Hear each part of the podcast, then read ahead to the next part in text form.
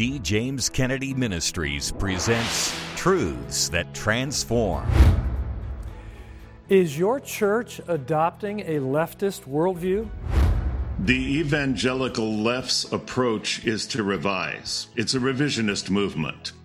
It not only seeks to revise our understanding of homosexuality, it also wants to revise our understanding of salvation itself. Discover how biblical truth is under fire, even in the evangelical world today, and what you can do about it on today's Truths That Transform.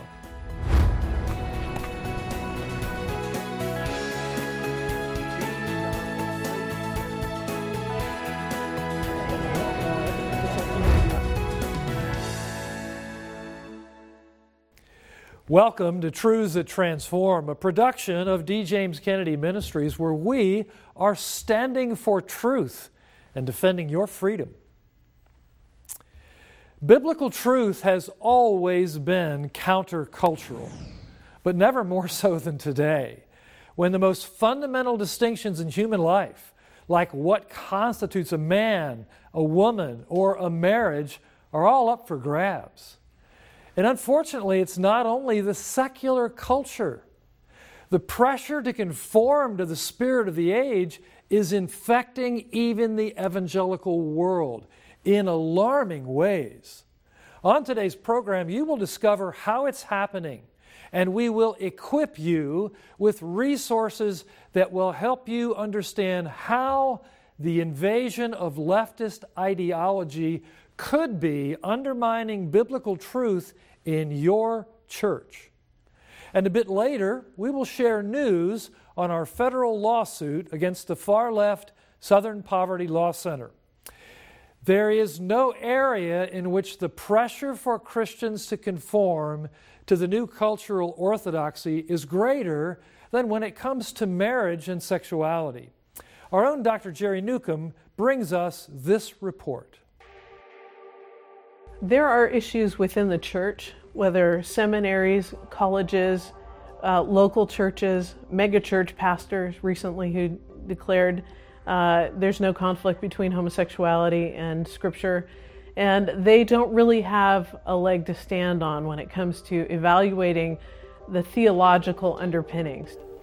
Ann Paulk is the executive director of RestoredHopeNetwork.org, which postulates you are not born gay and you can change if you so desire. There are thousands of individuals who have been freed by the power of Jesus Christ from homosexuality throughout the United States, both men and women. Restored Hope Network grew out of the ashes of the implosion in 2013 of Exodus International, an umbrella organization of ex gay ministries. The former leadership of Exodus now even claims it was all a farce and you cannot change after all. Did Exodus make gay people straight? Exodus did not make gay people straight. No, there was never a time when any one person, organization, therapy, support group, prayer meeting made gay people straight. Exodus did not say at any time that it was in the business of converting people from gay to straight. It was in the business of helping people to live in obedience. What happened to Exodus International? The leadership of Exodus International changed over the years. I had the double honor of serving as their president from 1991 to 1993 and I did quite a bit of work with them over the decades. I will always thank God for that opportunity. But as the leadership shifted, the views of the leadership shifted as well to a more gay affirming position. Many of us who were in leadership at that time felt that we could no longer support the direction Exodus was going. And I think a number of member ministries and people who had previously supported Exodus felt the same way. Explain the pressure from the world on the evangelical community to accept unrepentant homosexuals. Jerry, we are in the midst of a crusade by which the culture is saying to the church, you need to either be converted or you need to be silenced. This applies to a number of issues, including homosexuality. And now, comes a new film from Netflix that postulates that the whole ex gay movement is a farce and is actually harmful to people. I personally came out of the homosexual lifestyle. And we're just saying that if you want to change, there is a way to do it. I spent a lot of time thinking, how did I believe that? We were the leaders of the ex gay movement. One of the key guests of Pray Away, the poster child, if you will, of the ex gay movement, is John Paulk, former husband of Ann Paulk. My husband went back into the gay lifestyle, but I myself came out of the gay lifestyle. So uh, you have the opportunity to continue on in walking with Christ or to abandon your goal of walking free from it. Many people use my ex husband to proclaim that a person cannot leave homosexuality. He himself will say that. And yet, his former spouse, that would be me, came out of homosexuality and has remained out. I'm very happy to be walking with the Lord and submitting my sexuality to a higher purpose. Ironically, in the trailer for Pray Away, some people are featured who undermine the entire premise of their film. It was 13 years for me. Four for me. We both walked away from it. Just recently, we were surprised to see the preview of Pray Away, and we're the second faces in, in the film. And we were not uh, asked to do to be in the film. We weren't told we were going to be in it, so we were pretty surprised that suddenly we were uh, going to be a face in this uh, Pray Away documentary that really goes against everything we believe. We've never gone back. Um, and yeah, it was so surprising. And the thing that really got me was if you're going to have me in there, then let me tell my story also. Though I understand they don't have to do that, but it just, there are other stories out there just like us. And we know tons of people like us that have left homosexuality, LGBTQ, and never have gone back. We've been married this year, it'll be 33 years. We have four kids and five grandbabies. God has given me a life I could never even imagine. I have four children. I have a husband who loves me. I have now grandkids. It's things I would have never imagined in my life. I'm very thankful for what God has done. I don't feel I've given I mean, of course, you give things up, right? But in the end, what he's given me back feels like I've given nothing up. He's only fulfilled me. And and the thing is, we're just we just represent two people. Uh, we literally know hundreds of people that have not gone back to the gay life. So the entire premise of the film is not true, and in fact we're in it, it proves that. The experience of the Coles is not unique as author and counselor and former homosexual Stephen Black has found in his research. We had 1,200 client folders intact in, in 2012. And so we gathered those client folders and we did a survey and we reached out to these people and we were able to make contact with 500 the reality is is 72 to 73 percent of people that actually gave at least one year of their life many of them more than one year a pastoral care and support group came away living a life fully surrendered to jesus christ as lord tragically information on these kinds of transformations is widely suppressed or just unknown even in many church circles today. This has led to great confusion. Right now, there's a mishmash of beliefs that are actually leading to gay evangelical Christianity, whether that's in uh, theological books or megachurch pastors who are embracing some degree of same sex relationship involved in the church body and now calling it not sin. But the problem is, it's contra- their words are contradicting the very word of God. The person, Jesus Christ, is the word of God. So if we invalidate him, we've cut the legs off of Christianity. Um, I don't know how people can actually justify that. The evangelical left's approach is to revise. It's a revisionist movement. It not only seeks to revise our understanding of homosexuality, it also wants to revise our understanding of salvation itself. Progressive Christianity teaches uh, that there are many ways to God, that there are many sources of truth, and that the traditional view of sexuality and family should be revised to include homosexuality, transgenderism, and bisexuality.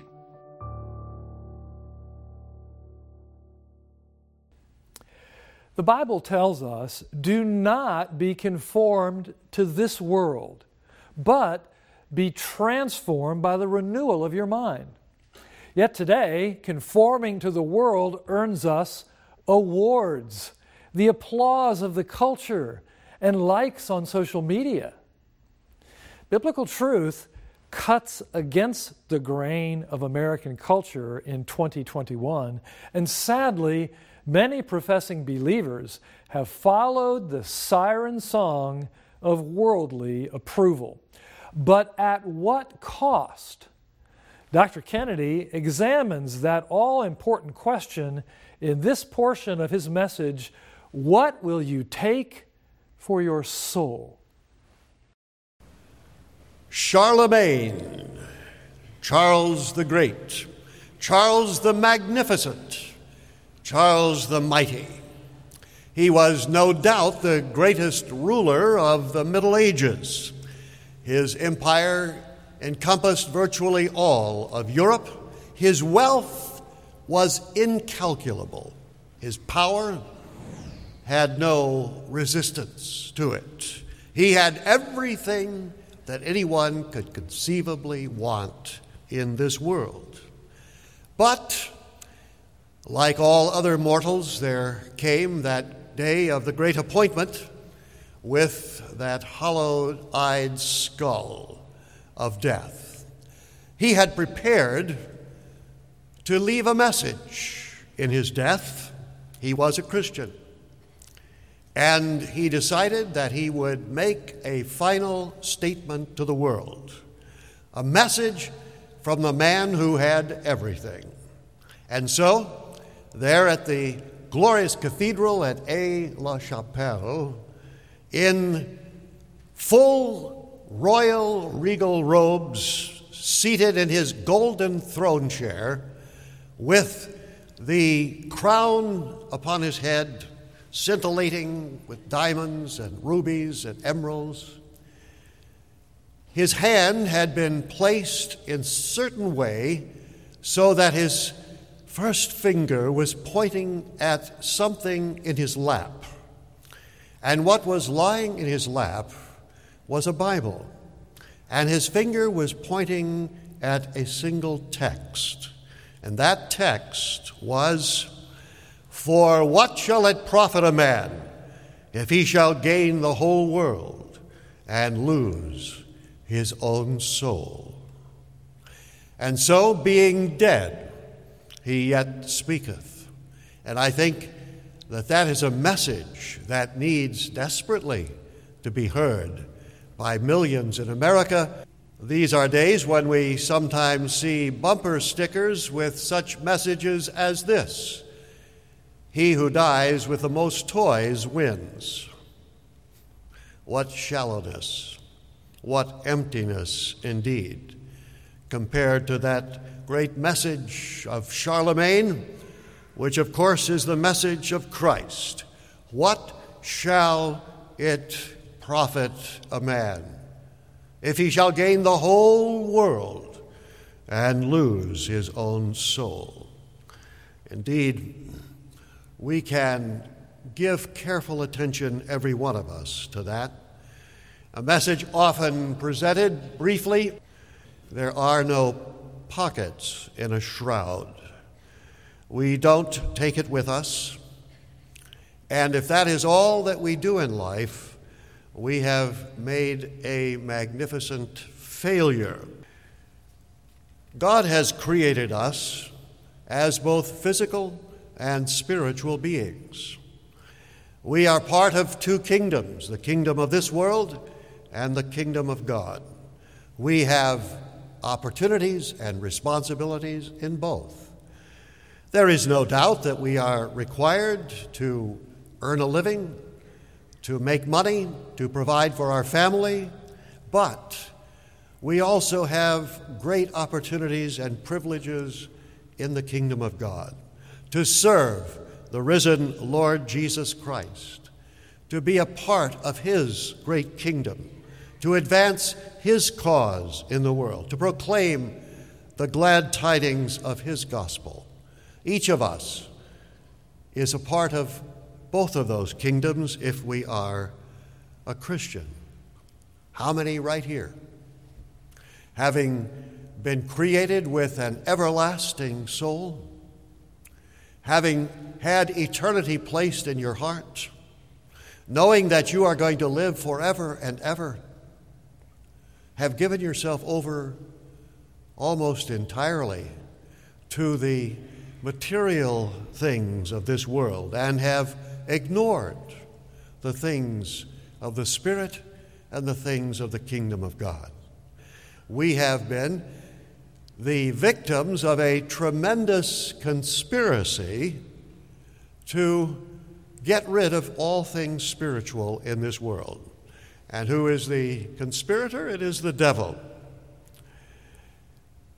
When did you last hear on television any discussion about a human soul? When did you last hear a discussion about the importance of eternity, the hopes of heaven, or the concerns about hell? No, it is as if a smoked dome has been placed down upon the city of man, which allows us neither to see out into the future beyond this life or to see up to God. That's what secular from secularum, which is a Latin word for time of a certain sort, it is this world, this time, a time where there is no eternity and there is no God. That is the world in which you live. If you doubt it, read the newspaper today, listen to the news on any night, and you will see that you are living in the secular world. And in that world, since there is no God, we must become our own gods. We must make our own rules and our own laws, and man must be the measure of all things. And that is what is called secular humanism. And that's the religion of the age in which we live. And we need to be aware of it because in that religion, the soul of man is withering and dying. What shall it profit a man if he shall gain the whole world and lose his own soul? We miss out on all of the joys of Christ in this world. At my right hand there is joy forevermore, he said. The joys of the kingdom of God do not wait until eternity. We have them right here. The joy of knowing Christ, of the blessed assurance of everlasting life, of the wonders and joys of sins forgiven, of the love of one who loves us more than any other person ever could, who was willing even to die for us. All of that we miss out on in the secular city. Not only that, but we miss out on the future as well. When at length we come to the end of this world, then the difference becomes increasingly clear and the line is sharply drawn. Are you a part of fashionable skepticism, which is all around us today? Or have you perhaps merely professed a faith which is not real? How many today profess that which they do not possess? Oh, yes, they have joined a church, they have professed a faith, but their lives and hearts are far from Christ. They put in their hour a week, supposing that that will suffice and that all will be well with them and yet they do not love Jesus Christ. For what shall it profit a man if he shall gain the whole world and lose his own soul? My friends, the cost of compromise is eternal. And that's why it's absolutely essential to be vigilant to see that we are holding to God's Word and not being blown around by the momentary winds of the culture. And there are now partisans on the secular left, including George Soros and his Open Society foundations, that are overtly hostile to the Christian faith. Yet they seek to enlist evangelical leaders and institutions to hijack the affections and votes of the Christian community. Our own John Aman has thoroughly documented this in the new booklet, Hijacked How George Soros and Friends Exploit Your Church. And we would like to send it to you as our thanks for your generous gift to help this ministry proclaim truth and defend freedom at this critical time in America. Simply write to us at D. James Kennedy Ministries, Box 11154, Fort Lauderdale, Florida 33339, or call toll free 877 962 7677, or go online to djkm.org.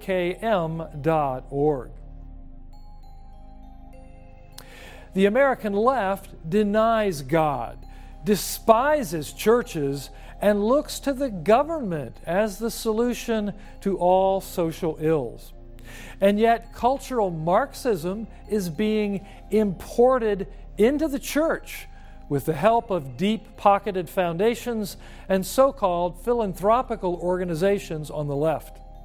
See how they are making a concerted effort to move evangelicals leftward on open borders, the environment, LGBTQ issues, and much, much more. It's all in the new booklet, Hijacked How George Soros and Friends Exploit Your Church, available exclusively from this ministry. And if you're able to give a generous donation of $50 or more, we will send you the booklet plus the new DVD program just completing production now How the Left is Stealing Your Church, featuring experts like Voddie Baucham, Erwin Lutzer, and Carol Swain. In this remarkable expose, you will discover how leftist ideology is finding fertile soil in many once Bible believing churches and denominations and you will hear stories of those who have stood firm in opposing this assault on our faith. Listen, Christians are being pressured like never before in America to embrace political correctness. And some of that pressure is being exerted by leftist foundations and funding sources that may be targeting your own denomination or church. See what's happening so you can be equipped to stand strong for truth. That's the new booklet, Hijacked How George Soros and Friends Exploit Your Church, as our thanks for your generous donation, and the booklet plus the just produced DVD, How the Left is Stealing Your Church, as our thanks for your donation of $50 or more. These resources are available exclusively from this ministry. You can't get them on Amazon or anywhere else, so please don't delay. Simply write to us at D. James Kennedy Ministries, Box 11154, Fort Lauderdale, Florida 33339, or call toll free 877 962 7677 or go online to djkm.org.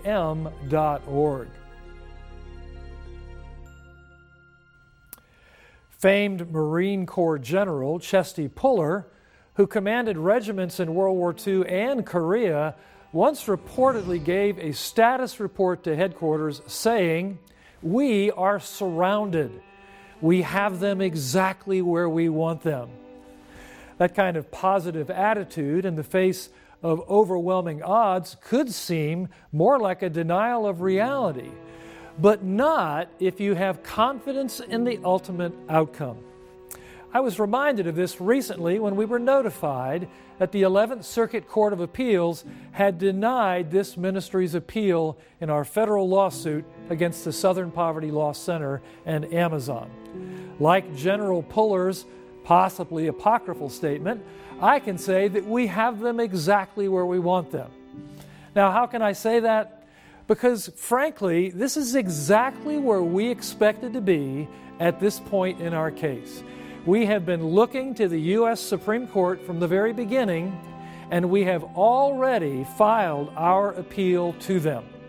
Now, I and our board of directors recognize that this is the longest of long shots. Historically, the High Court only agrees to hear 4.7% of the cases submitted to them. But God is not subject to the odds, and we have reason to celebrate. The court's opinion dismissing the Amazon portion of our suit was actually astonishingly beneficial to Christians. The court defended the bedrock First Amendment principle that, quote, no person in this country may be compelled to subsidize speech by a third party that he or she does not wish to support, end quote. We look forward to seeing that applied to Christian bakers and photographers and florists who have been unjustly prosecuted for exercising their consciences. And the radical left, SPLC, has admitted in their own court filings that their designation of us as a so called hate group is based purely on their own subjective opinion. Their designation is false and defamatory, and Justices Gorsuch and Thomas have signaled a desire to revisit the standards for defamation against groups like ours. You know, Goliath must have been seen as a sure thing by the Philistines and many Jews. Yet, as David said, the battle is the Lord's. And that is so in this present case as well.